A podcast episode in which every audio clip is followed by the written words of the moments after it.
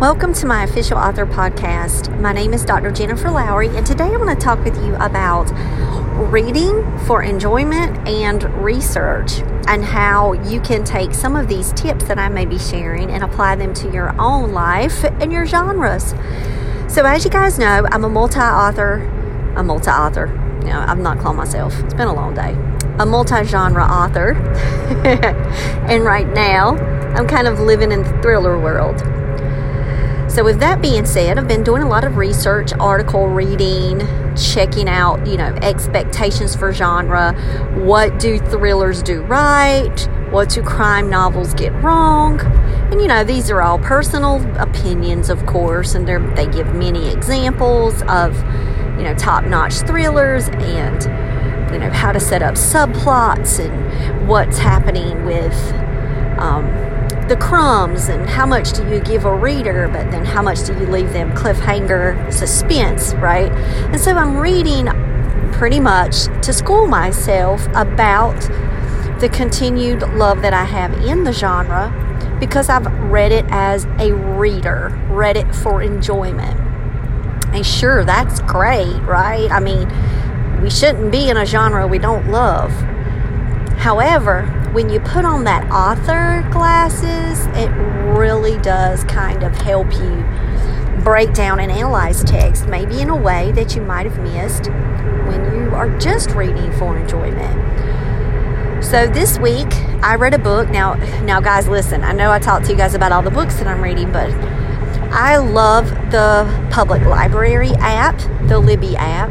I also love Kindle Unlimited. I I did buy a book. There's one sitting at home right now. Um, Eli messaged me and said Alex Cage's book came. So I'm excited to read Orlando Black series.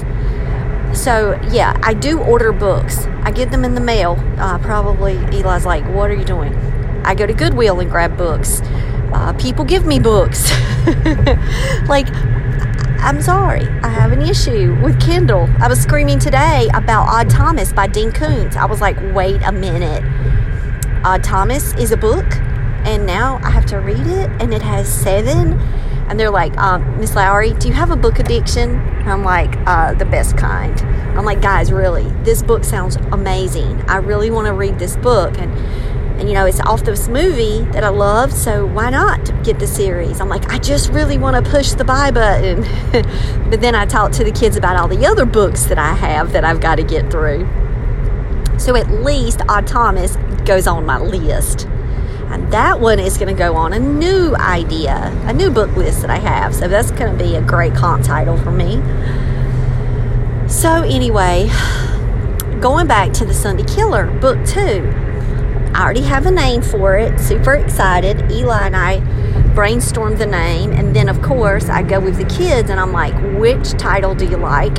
And I gave them two options, mine and Eli's, and they loved Eli's. I'm like, great. That's it. We got a winner. So we have a new title that I'm working just with. And, you know, I've outlined everything and I'm reading, reading, reading. So I read a book called Drift by L T What is L T's last name? I can't think of it. Oh, I read it this weekend. So I read the book. I did an Amazon review, of course, five-star love. And it is about a character named Rachel Hatch. And what I'm really doing is, if I find best-selling books that have strong female leads in them, into the crime world, of course I'm grabbing those because of my Heather Moody, my girl. She's got her some sisters in crime out there, y'all, that are doing their thing. So I definitely am looking for strong female leads in books, and I'm and yes, I'm still open to reading males too. I've got strong male figures in my books, so it's not that. It's just with me looking for comp titles right now.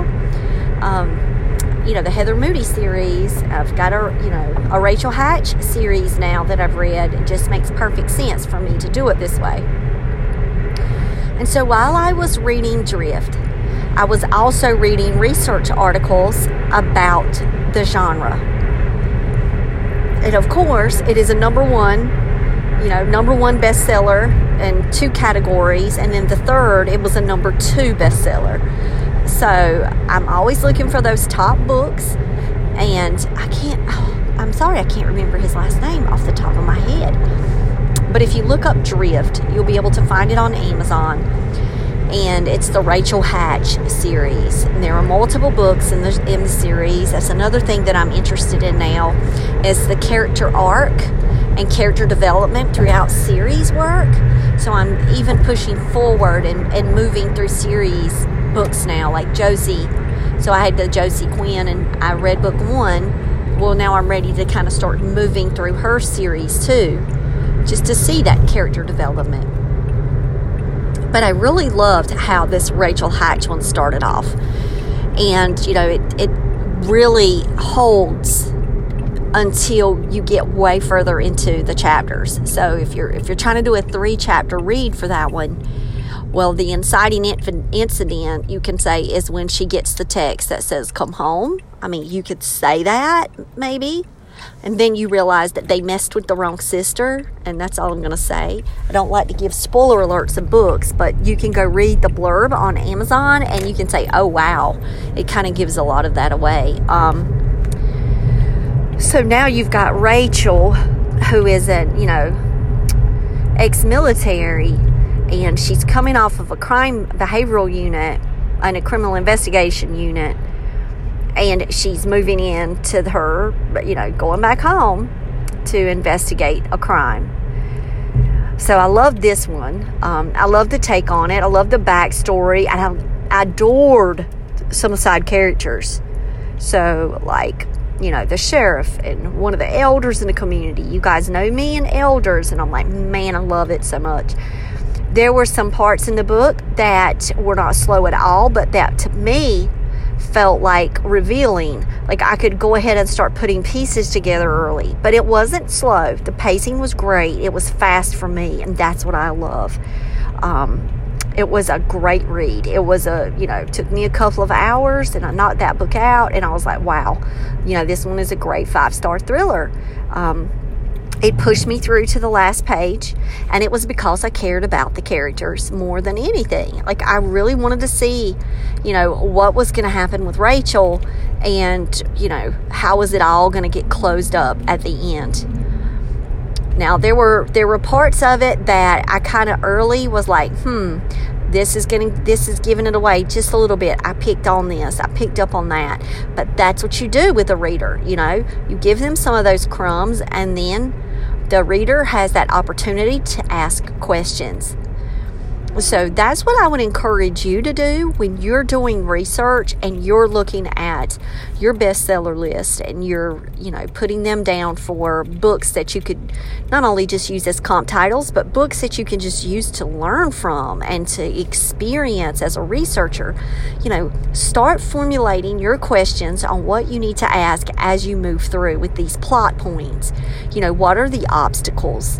What are the thorns that this, you know, character is having to go through? Can you identify, you know, some underlying things that are going on here? Can you start piecing it together? So that, again, is a part of the mystery. But it's the questions that we can ask ourselves as we read about our characters and about how the events add up and about connecting those dots. You know, especially within this thriller work that we lead, like, you know, what's the red herrings and, and who is it? Who could it have been and what is happening? And when you realize, you know, to me, not reading the whole blurb gives it to where I get to experience it without any kind of, um, you know, preconception, like not even going into the blurb. That's what's, like, to me, it's the cover and it's the number. It's the number on the list. It's the recognition of the author. This is a U S A Today bestseller author. He's got tons of work out there. He's very prolific. I went to his website, signed up for his newsletter. You're like, Jen, really? You did all of that? Of course I did. I'm researching. And I'm a reader. I'm a reader of thriller work. And if I like someone's work, what can I do? I can try to go out and check out their work, see how they do things, and, and support it. And then I want to catch new work. And so I really liked how you know, they give, you know, the freebie away, and they give you the directions on the site on how you can go and collect your freebie. Um, but more importantly, I love the author voice. I love the voice. The book was solid for me. I mean, no wonder it's got over a thousand reviews, and it's sitting there at hard, hard-boiled detective stories, like hard-boiled mysteries, number one.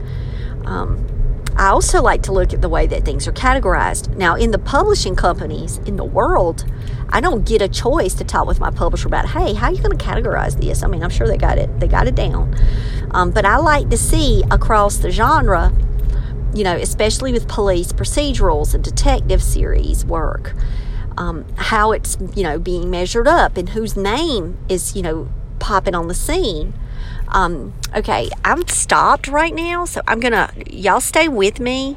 There is a mower who's cutting the grass, and it's stopped traffic, but I am, it's one of them big mowers, but I'm gonna check the name of this author, because I want to give it to y'all, and I, and I don't want to do that. I don't want to feel like I'm slighting this dude, because I'm not. I just completely forgot his name, because it's been a couple of days since, since I read the book. Isn't that terrible? Hold on, I know this has happened to y'all sometime. Hold on, I passed that one mower, but there's another one. Hold on. Y'all, I'm here, I promise, but I want to give y'all this author's name, and I'm going, as okay, I got it. It's L T. Ryan. So remember, like L T, but it's L T. Ryan. So, you know, I subscribed to his newsletter. Um, I went to try to see what was up with his Facebook and all of his, like, social media. Then I went so far as to finding his email address, because guess what happens next? Y'all know I'm all about connection. I went ahead and I've read the book. Drift is done. It's already posted up. You can go to my Twitter and you can check that latest uh, tweet that I sent um, to shout it out. I've been working some of the kidlit stuff lately, and I've been shouting out some of those books. But like I told y'all, you'll be seeing that thriller stuff kind of popping itself around sometimes. Um... And so I just, you know, have it scheduled out to go. But um, I emailed him, and I was like, look, I've read Drift, you know, five-star love. I would love to have you on the podcast. Check and see if you have anything for this summer. And I told him about The Sunday Killer and how it's coming out in August. And I'd like to have him on the show, because I'd love to talk to him, especially that he is such a prolific writer and he has multiple um, works out there. Um, different series is going on. Now, this book, Drift, to me, it's a great entry point, and that's what's important. Like when I'm thinking about The Sunday Killer, you know, The Sunday Killer in my brain isn't supposed to be the one and done book. You know, it's the entry point to her world, into Heather's world. And so then how do I, in book two, you know, expand that world out a little bit more? And so, honestly, guys, while I was reading Drift, I told y'all that the jam board was already done for The Sunday Killer. So while I was reading Drift, and I got to, like, a point where she didn't go out on a date, but she went to meet an old friend. I'm just going to say that. It wasn't a date. You know what I thought of? I would be like, oh, Heather and Ben, I haven't even put in there about them going on a date. And of course, she's going to say, take me to a gun range, because that's my girl. Heather's going to want to go on a gun range date. Uh, I've been on a gun range date. Uh, I absolutely love gun range dates. Um, that brings me great joy to be in a gun range. Um, so here I am going, why not have Heather want a gun range date? But the sappy romantic that Ben is, he's going to plan a sweet gun date, um, if that can happen. But to me, Heather is going to appreciate it. So I actually, you know, got back in on my jam board while I was reading Drift, and was like, oh, don't forget about the date. Oh, don't forget about a gift. So I actually was like, wait, there needs to be a moment in here where she gets a gift. And, oh, there needs to be another time, because, that, you know, she has um, room to grow in a certain area let Kane help her in one way, and it's like he insists that, you know, he's wanting to do this, and so she feels like, look, I can't say no to him, he's coming from great intention. And so I've put that in there, and so that's the development of the team. So I'm even building out ideas, not just the timeline. You know, I already know how many murders I'm going to have. I'm going to have six, you know, the, the, this murder, the, that murder. I already know the scenes for those, but I don't know, like, where they're taking place yet. I told you guys I haven't fleshed out the complete timeline, but I do kind of know some, like, crime scene points, where the crime scenes go along my plot diagram. And the only word that it says, of course, on a sticky note is crime scene. But while I was reading Drift, I was thinking, man, you know, there's, you know, there's this little thread here that I could try to throw in. Oh, let me go back and, and let me check, you know, my time, you know, my plot diagram, and let me see, you know, have I thought about this part with the team? Have I, you know, made mention to this again? So, you know, that is very helpful, because not only am I reading as a reader, I'm reading for the, you know, for, of course, for that enjoyment, but I'm reading for research. And then how can I then say, wait, I got to think of this gift thing. Y'all, there wasn't a gift in Drift. Like, it, it rhymes with drift, gift. I mean, where did the idea come from? I don't know. But while I was reading that book and just loving the side characters, those moments, that idea came to me about a side character moment that is completely far off. And that's where it frustrates me when people say to me, I'm sorry, I'm frustrated, but I'm just going to be honest. It's a natural emotion.